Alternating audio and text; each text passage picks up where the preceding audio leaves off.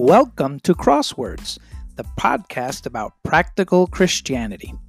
What does it look like to walk in Jesus' footsteps?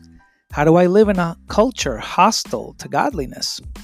These are questions that we'll answer on each podcast as we get our heart and mind on Jesus. All scriptures quoted are from the New International Version. You can follow me on Twitter at kingdom underscore saint. Walk with the Lord today and be a blessing.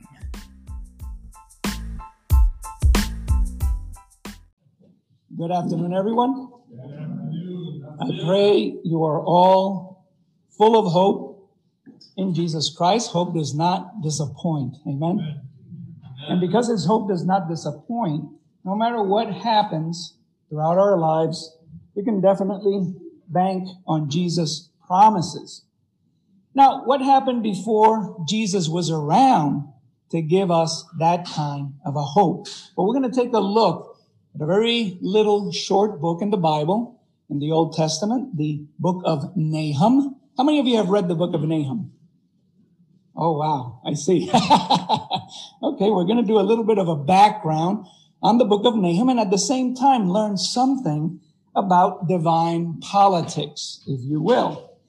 First thing first, uh, not all the Bible, oops, not all the Bible is directed to us but all of it is for us. A very important principle in exegesis that we need to remember.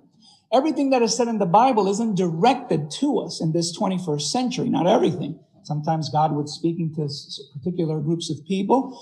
Sometimes Jesus was speaking just to the apostles or the Pharisees.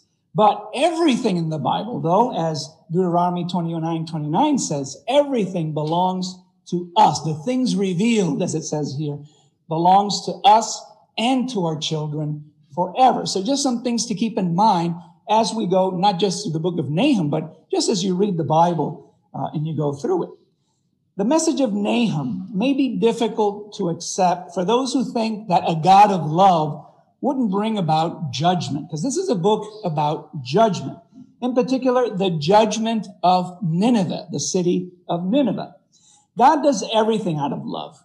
We are only learning the tip of the iceberg here as people. We're only learning the tip of God's amazing and deep love as we look at Jesus Christ. But it takes spiritual maturity to comprehend the love of Christ, the guidance through the Holy Spirit, as Paul tells in the Ephesian prayer to them in Ephesians 3, 14 through 20. We need to understand that God is also right and just in everything that he does, particularly if it seems kind of uh, judgmentally to us in this day and age. Now, those of you, those of you who know what love is, you understand that real love brings about accountability. So this accountability is what has to do with judgment. Once you bring that word into play, accountability, there's always love, great love behind that, but judgment is not far behind. So how do we reconcile judgment and love in this book of Nahum? And we're going to get to that in a moment. We don't know much about Nahum as a person, as a prophet of the Lord. Uh, his book only deals with the theme of the judgment of Nineveh, a very particular theme. Uh, his prophecy takes place about 100 years after Jonah was sent by God to preach to the Ninevites uh, at the capital of the Assyrian Empire at the time. And Nahum probably lived during the reign of Hezekiah between 720 BC, 636 BC. You may ask, well, Pedro, why are we talking about Nahum? What does it have to do with us? That was for Nineveh. That occurred a long time ago. What can it possibly have to do with us more than 2,500 years later? Now, you may be right about that. But again, I get, take you back to this important principle that I said at the beginning a principle that really applies to any kind of textual interpretation, particularly God's inspired word. Not everything is directed to us, but everything is for us. And there are many things in this little book of Nahum. I'm not going to have the time to go over all today, but I'm hopefully causing, uh, piquing your interest a little bit so that later on you can study all three chapters. That's all it has, three chapters. Uh, these spiritual principles that we find in the Word of God are never outdated. And that's what we're mining for the spiritual principles of the Word of God. The, na- the name Nahum, and names are pretty significant in the Old Testament. When God gives somebody a name, or if parents gave a prophet or somebody a name, that name has a meaning. There's a meaning behind it as to why that person is named that. And Nahum means comforter.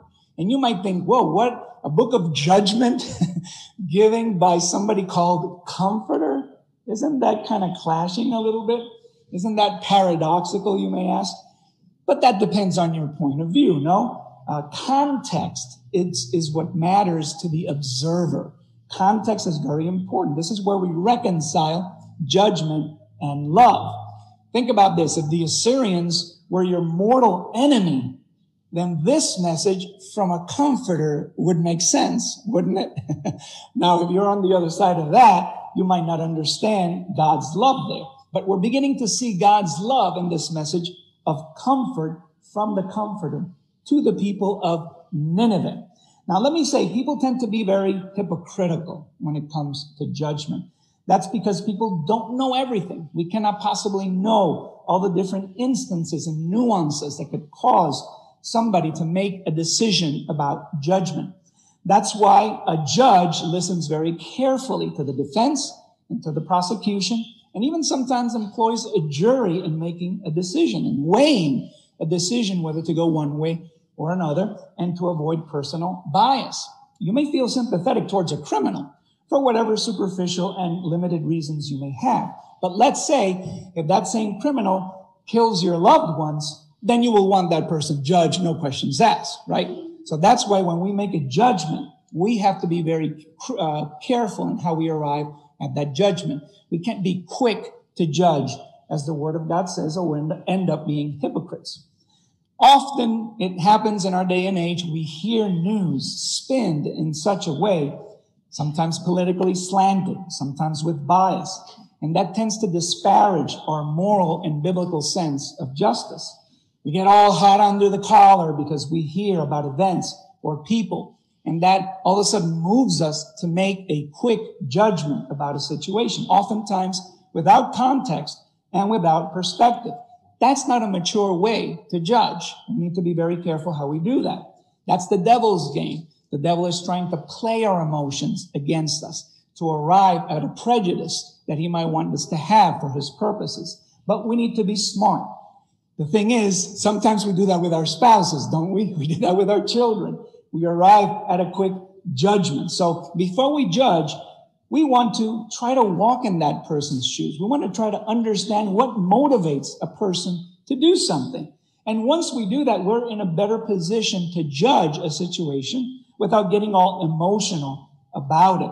Better yet, uh, for things that are beyond our sphere of influence, it's better to just refrain from judging at all. That's why there are judges. That's why there are courts. We don't want things to get judged by how the media may be playing it out. Now, Nahum, it says here in Nahum 1 1, a prophecy concerning Nineveh, the book of the vision. It's interesting that in the King James Version, that word vision is really burden, the burden of, of uh, Nahum the Elkoshite. Because in the Hebrew, that word burden, which is the Hebrew word masa, really means an utterance of doom. Think about that. Uh, and Nahum was well acquainted with Assyrian culture. He was an Elkoshite. Now, Elkosh is a town in Israel. Its whereabouts uh, disputed but it's also a place a few miles north of the ruins of Nineveh to this very day. Some believe Nahum was born in Israel, uh, but then was carried into captivity. Similar situation with Daniel, right? He was born in Israel, but was carried into captivity. So this was during the Assyrian time. And some believe that his parents and him as a little boy were carried to uh, Assyria in captivity. So as Daniel prophesied to Babylon, Nahum prophesies to Nineveh.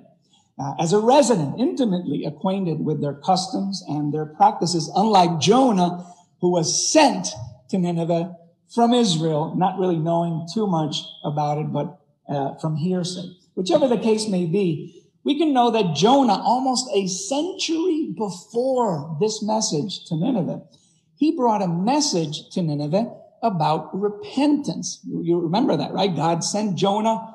Jonah didn't want to go. Why didn't Jonah want to go? Because the Ninevites, the Assyrians, were their mortal enemy. And he knew God. He knows the character of God, that God is merciful. And he was afraid that the people would repent and he was angry. You know, he wanted God to judge them. uh, but nevertheless, after Jonah learns his lesson, he goes over there and he preaches and the results were amazing. We have never seen such a revival recorded in the history of mankind, have we? I mean, have we ever seen a whole city and a foreign city of that, a Gentile city at that, completely turned from the least of them to the greatest to God? I mean, it's the greatest revival that's been recorded in human history. The world has never seen a revival like that in a foreign nation, nonetheless. The whole city turns to God. And we learn that God really cares for the nations. You know, God cares for the Chinese. God cares for the Russian nation. God cares for Saudi Arabia. He cares for everybody. And he really wishes for everybody to hear his messages. He is watching everything in every nation. No one can hide from him. No plan can be conceived that God will not know about. Here in Jonah 3, verse 5 through 6, it says, The Ninevites believed God. A fast was proclaimed, and all of them, from the greatest to the least, put on sackcloth. And Jonah's warning reached the king of Nineveh. He rose from his throne, took off his royal robes, covered himself with sackcloth, and sat down in the dust. Wow. And then the king issues a decree to all the citizens urgently to call on the Lord. Here in Jonah 3:10 it says when God saw what they did and how they did it, how they turned from their evil ways, he relented. You see, that's what God wants to do. God wants to relent. He wants to bring joy. He wants to bring peace. He wants to bring calm. And so he relented from the disaster that he had threatened. So think about this. A whole nation, a whole generation really of that time was saved from the disaster that was coming to them. Not because God is mean and wants to cause harm to people. No, because it was coming to them because of the horrible things they were doing to other nations. You don't believe me, go and read your history and you will learn how the Assyrians uh, treated their enemies and how they captured other countries. It was really bad. And so God had planned this disaster. They relented and a whole generation was saved. God gave them opportunity. And this is what our God does. He gives people opportunity. Even though Jonah was spiteful about it, God gave them this opportunity. The revival, though, that they experienced, unfortunately, was transitory. Transitory. A hundred years later, now, had, now has to come Nahum to bring them a message or to really remind them what was in store for them. And we read about that in Nahum chapter 1, verses 2 and 3. It says, The Lord is a jealous and avenging God. The Lord takes vengeance and is filled with wrath. The Lord takes vengeance on his foes, vents his wrath against his enemies. The Lord is slow to anger, but great in power. The Lord will not leave the guilty unpunished. His way is in the whirlwind and the storm, and clouds are the dust of his feet. God had patiently given this new generation in Nineveh an opportunity to repent. But unfortunately, they were not like the former generation whose hearts were pricked when they heard the message from Jonah and they turned to God. They had been receptive. This generation was hardened by sin's deceitfulness. They had become brutal. They had become worse than their former generation. The light in them had become darkness. They had seen a light in the word of God and the prophet of Jonah. But what happens sometimes if we ignore the light, if after seeing the light we ignored and we voluntarily and with more verve turn to darkness, that spells a horrible scenario for you in the light of God. Jesus tells us about that here in Matthew 6, 22 and 23, where he says, the eye is the lamp of the body. If your eyes are healthy, your whole body will be full of light. But if your eyes are unhealthy, your body will be full of darkness. If the light within you is darkness, how great is that darkness? So the light in Nineveh, there had been light, but that light turned to darkness. They rejected the light and darkness now was in them. They had refused the word of God. They had refused the mercy of God. Maybe they claimed to have light, but in their actions and their heart, that light was gone. As John says in John 3:19, this is the verdict. Light has come into the world, But people love darkness instead of light because their deeds were evil. It's what we do that shows where our eyes are looking.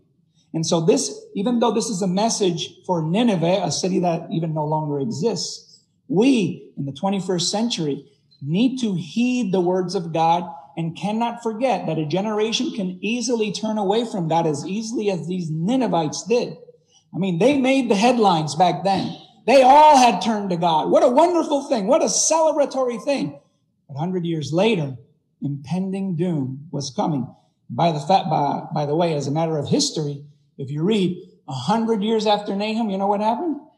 The prophecy was fulfilled and Nineveh was destroyed. And it remains in ruins to this very day. And that shows us that God doesn't play around. God wants to relent. But if we choose darkness, if that's what we choose to do, then we are causing that judgment upon us. We're bringing it upon us. Wasn't Jonah a type of Messiah?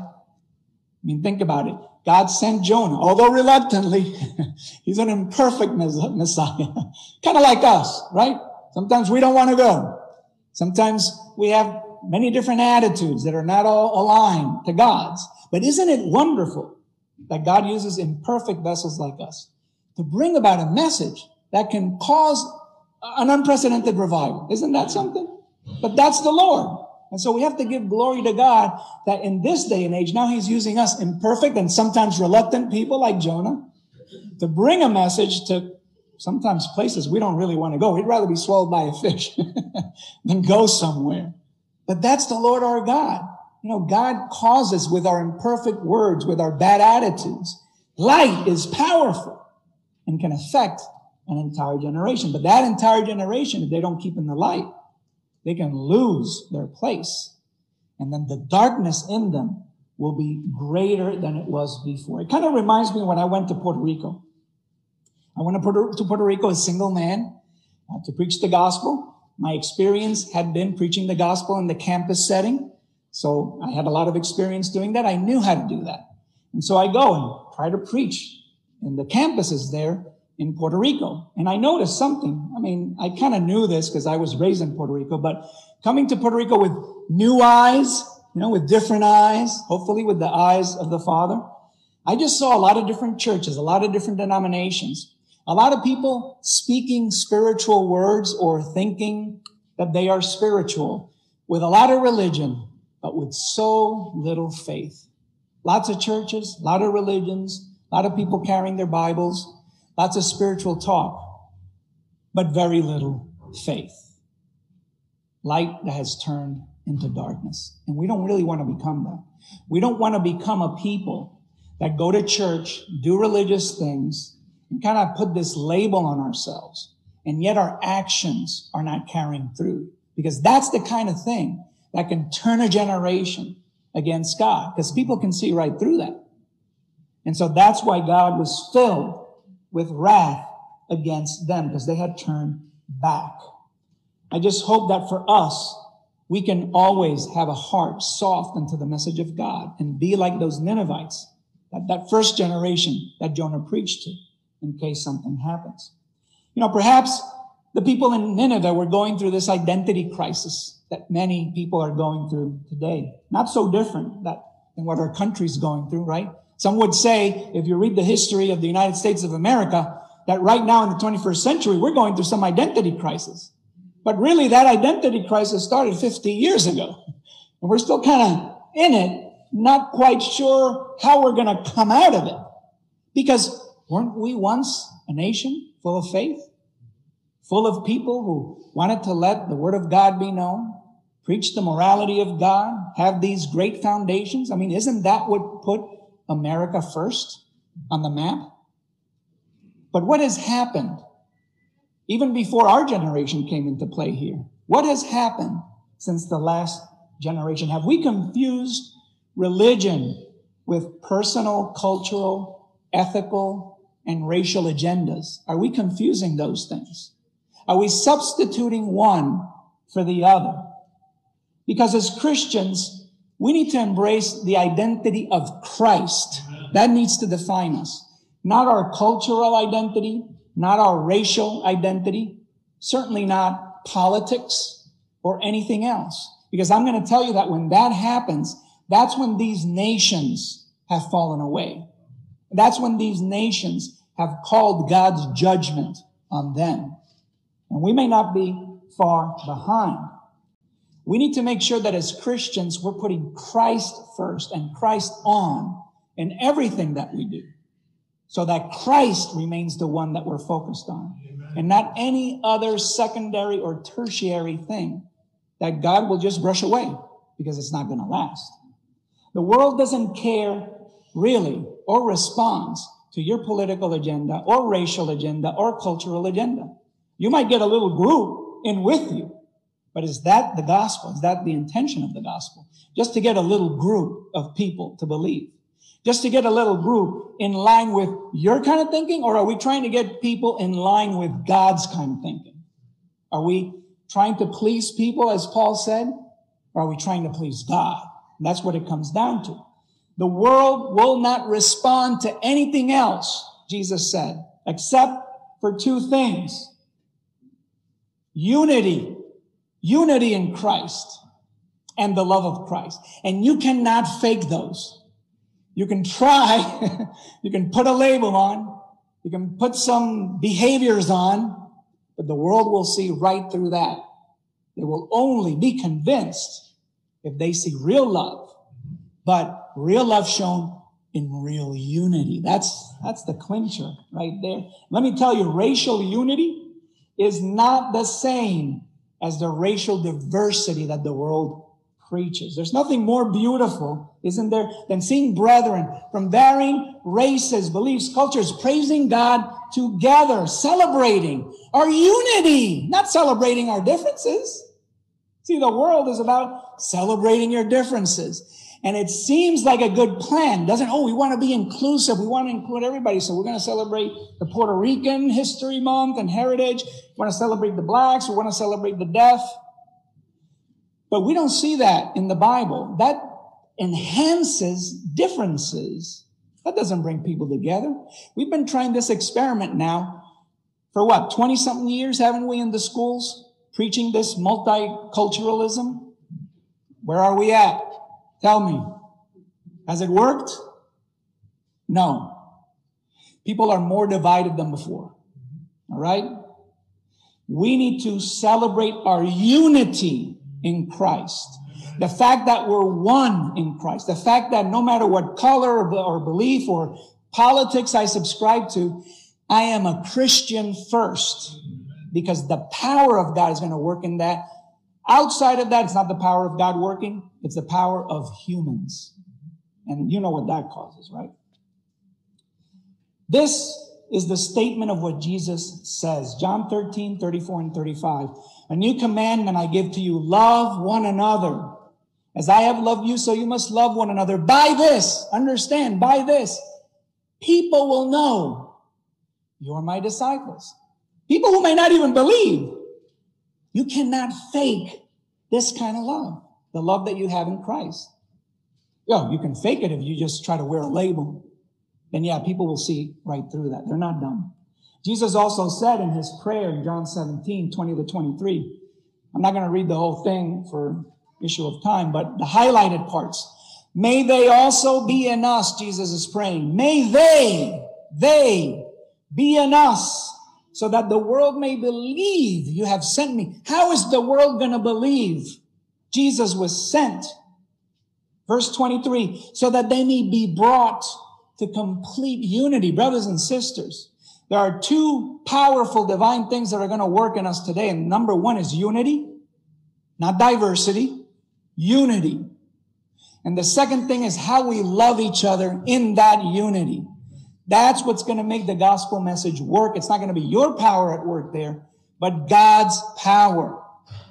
And in a day and in a generation where division seems to be the name of the game, the church is going to make a big difference if it prescribes and subscribes God's word. As I said before, multiculturalism, all it does, it enhances differences. Jesus' unity proclaims peace. Multiculturalism emphasizes racial differences. It celebrates differences. We don't want to do that. We don't want to hold in high esteem our differences. What logic is there in that? We want to hold in high esteem and celebrate the Savior because He is going to take us to a new reality where there is no black, no white, no Hispanic, no male, no female, no Jew, no Gentile. We're all going to be just one in Christ. Multiculturalism and whatever enhances the differences of men is a false religion. It's a divisive philosophy. It will not work. You want to subscribe to it? You will die with it. But if you want to live, you leave that identity behind and you adopt the identity of Christ.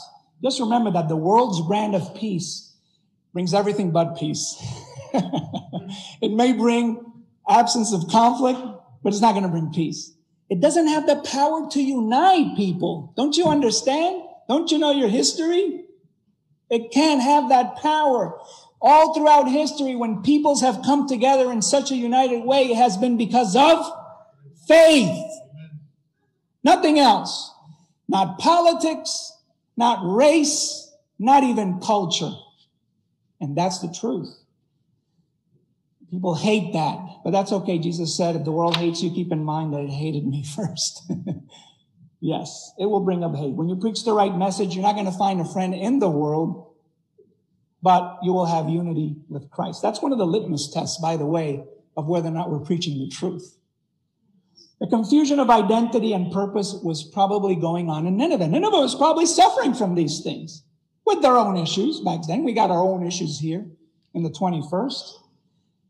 I want to tell you about two men who talked about this kind of thing that I'm telling you here. You're not going to learn this in high school, by the way, or in college.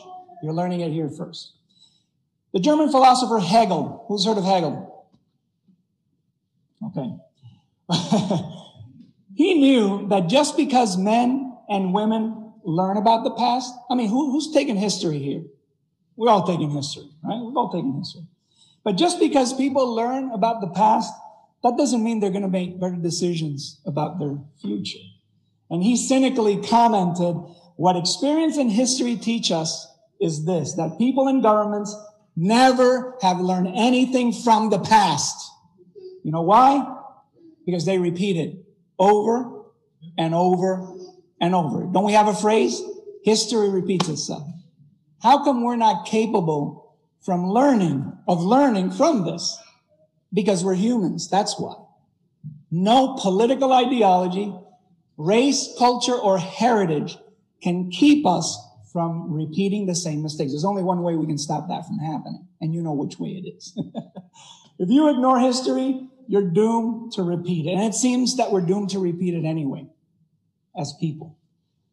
You know, this is probably why in the 18th century, uh, the Scottish historian Alexander Fraser Tytler, who, who's heard of Alexander Fraser Tytler? Nobody. He said that the average lifespan of a great civilization is about 200 years. When you study all the great civilizations of history, and boy, did I look at a few charts in preparing this lesson. Some of them have lasted 800 years. Some of them have lasted 100. Some of them have lasted three. Some of them have lasted eight. You average them all out, 200. That's what average means, doesn't it? So they repeat the same stages that you see up here. Bondage, spiritual faith, great courage, liberty, abundance. Then they go down the hill selfishness, complacency, apathy, dependence back to bondage. Every single nation. By the way, this chart, this is one of many charts that I found from many political historians that all agree on this. Right? These are not just what Christian historians agree to. This is what the general historian sees. This is the pattern that we see happening. We talk, we go to Sir John Bagot Glubb, a little more in our time.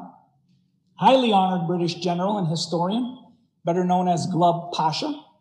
He wrote about this in the book, The Fate of the Empires and the Search for Survival. And he described this common pattern that fits the history of the fallen empires.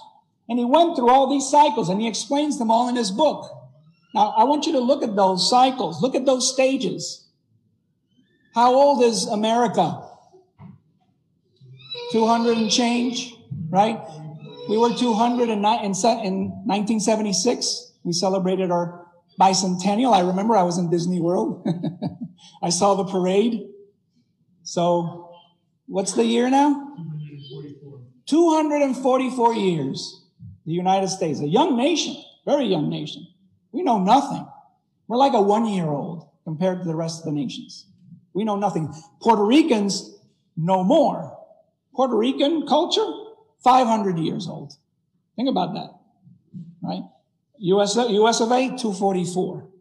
Twice the knowledge we got. I'm boasting in Puerto Ricans. I shouldn't do that. but I'm just using that so that you can kind of have something to compare to. You know, uh, this is how it goes. Now look at this. Look at these stages. What, where are we today in America? Some people would say selfishness, definitely. Some people would say complacency. We know we're beyond the abundance stage. We know that.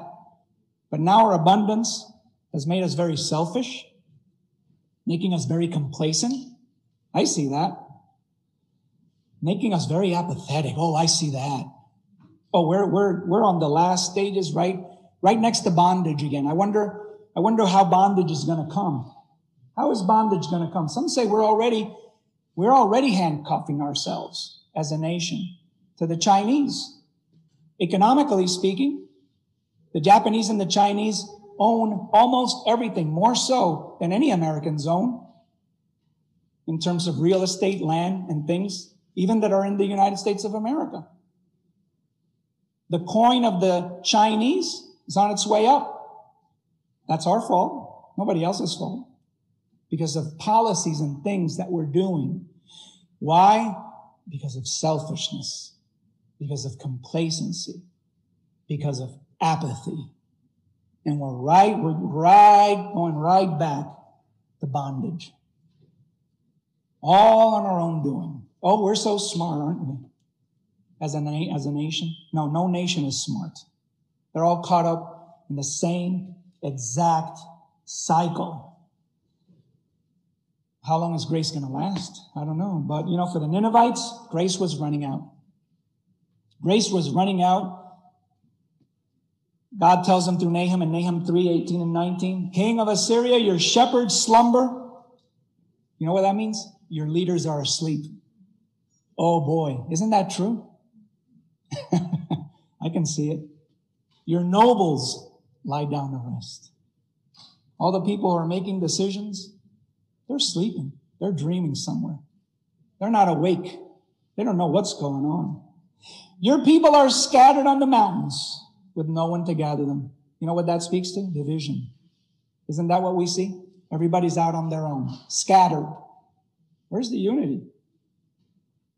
Oh, all these great philosophies that are better than God's word? Really? Are you not awake yet? Are you doomed to fall into the same cycle? Verse 19, nothing can heal you. Your wound is fatal. All who hear the news about you clap their hands at your fall. For who has not felt your endless cruelty? I hope those aren't words directed at our nation, but nothing escapes God. You believe that? He knows what's going on.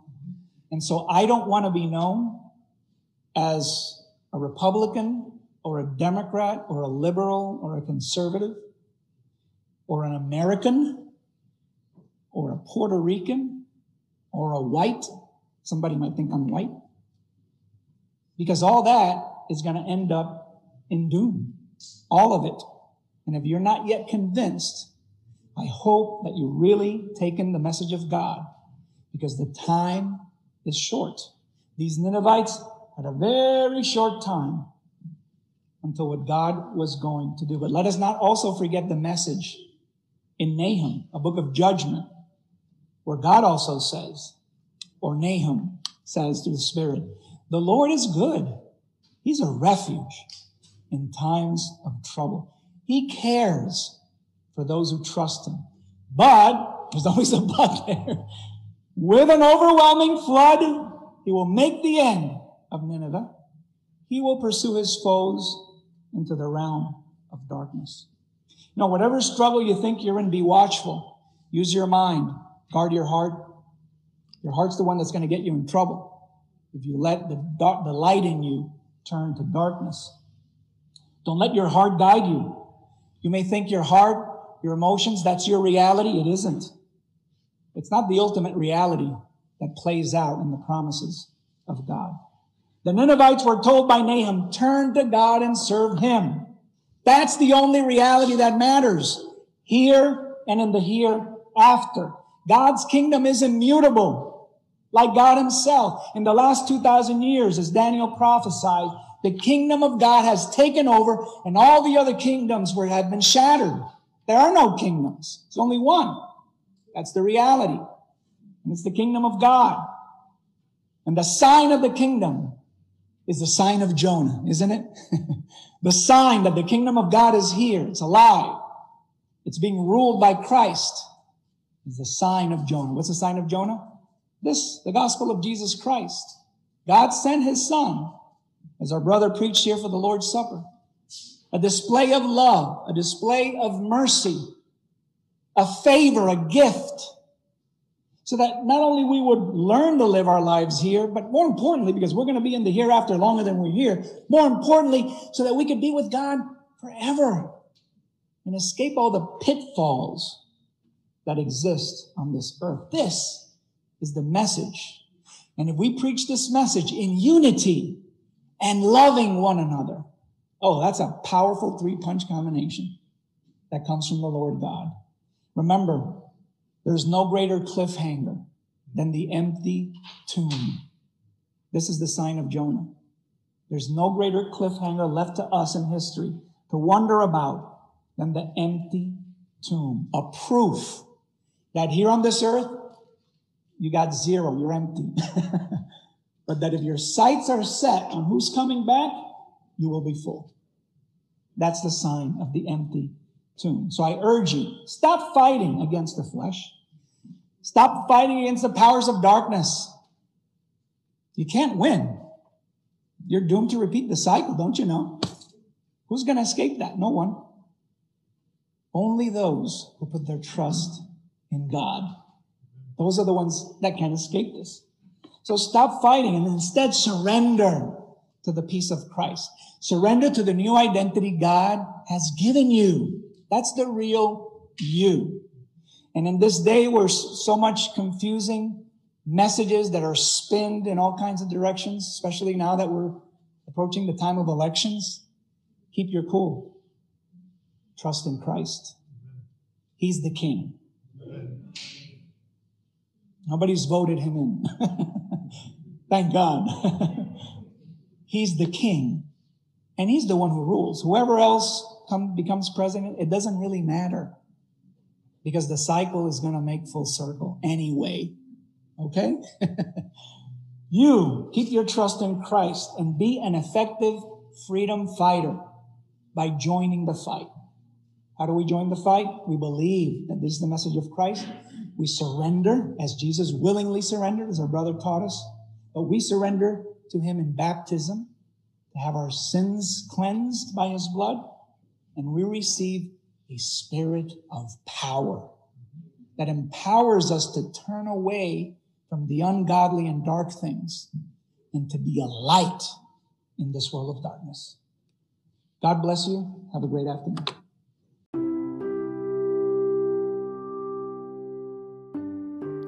Thank you very much for listening. I hope the Lord gave you insight into conforming to Jesus with today's message. I always appreciate feedback. You can send me your thoughts, musings, and comments directly through the Anchor app. You can also contact me on Twitter at kingdom underscore saint. Walk with the Lord today and be a blessing.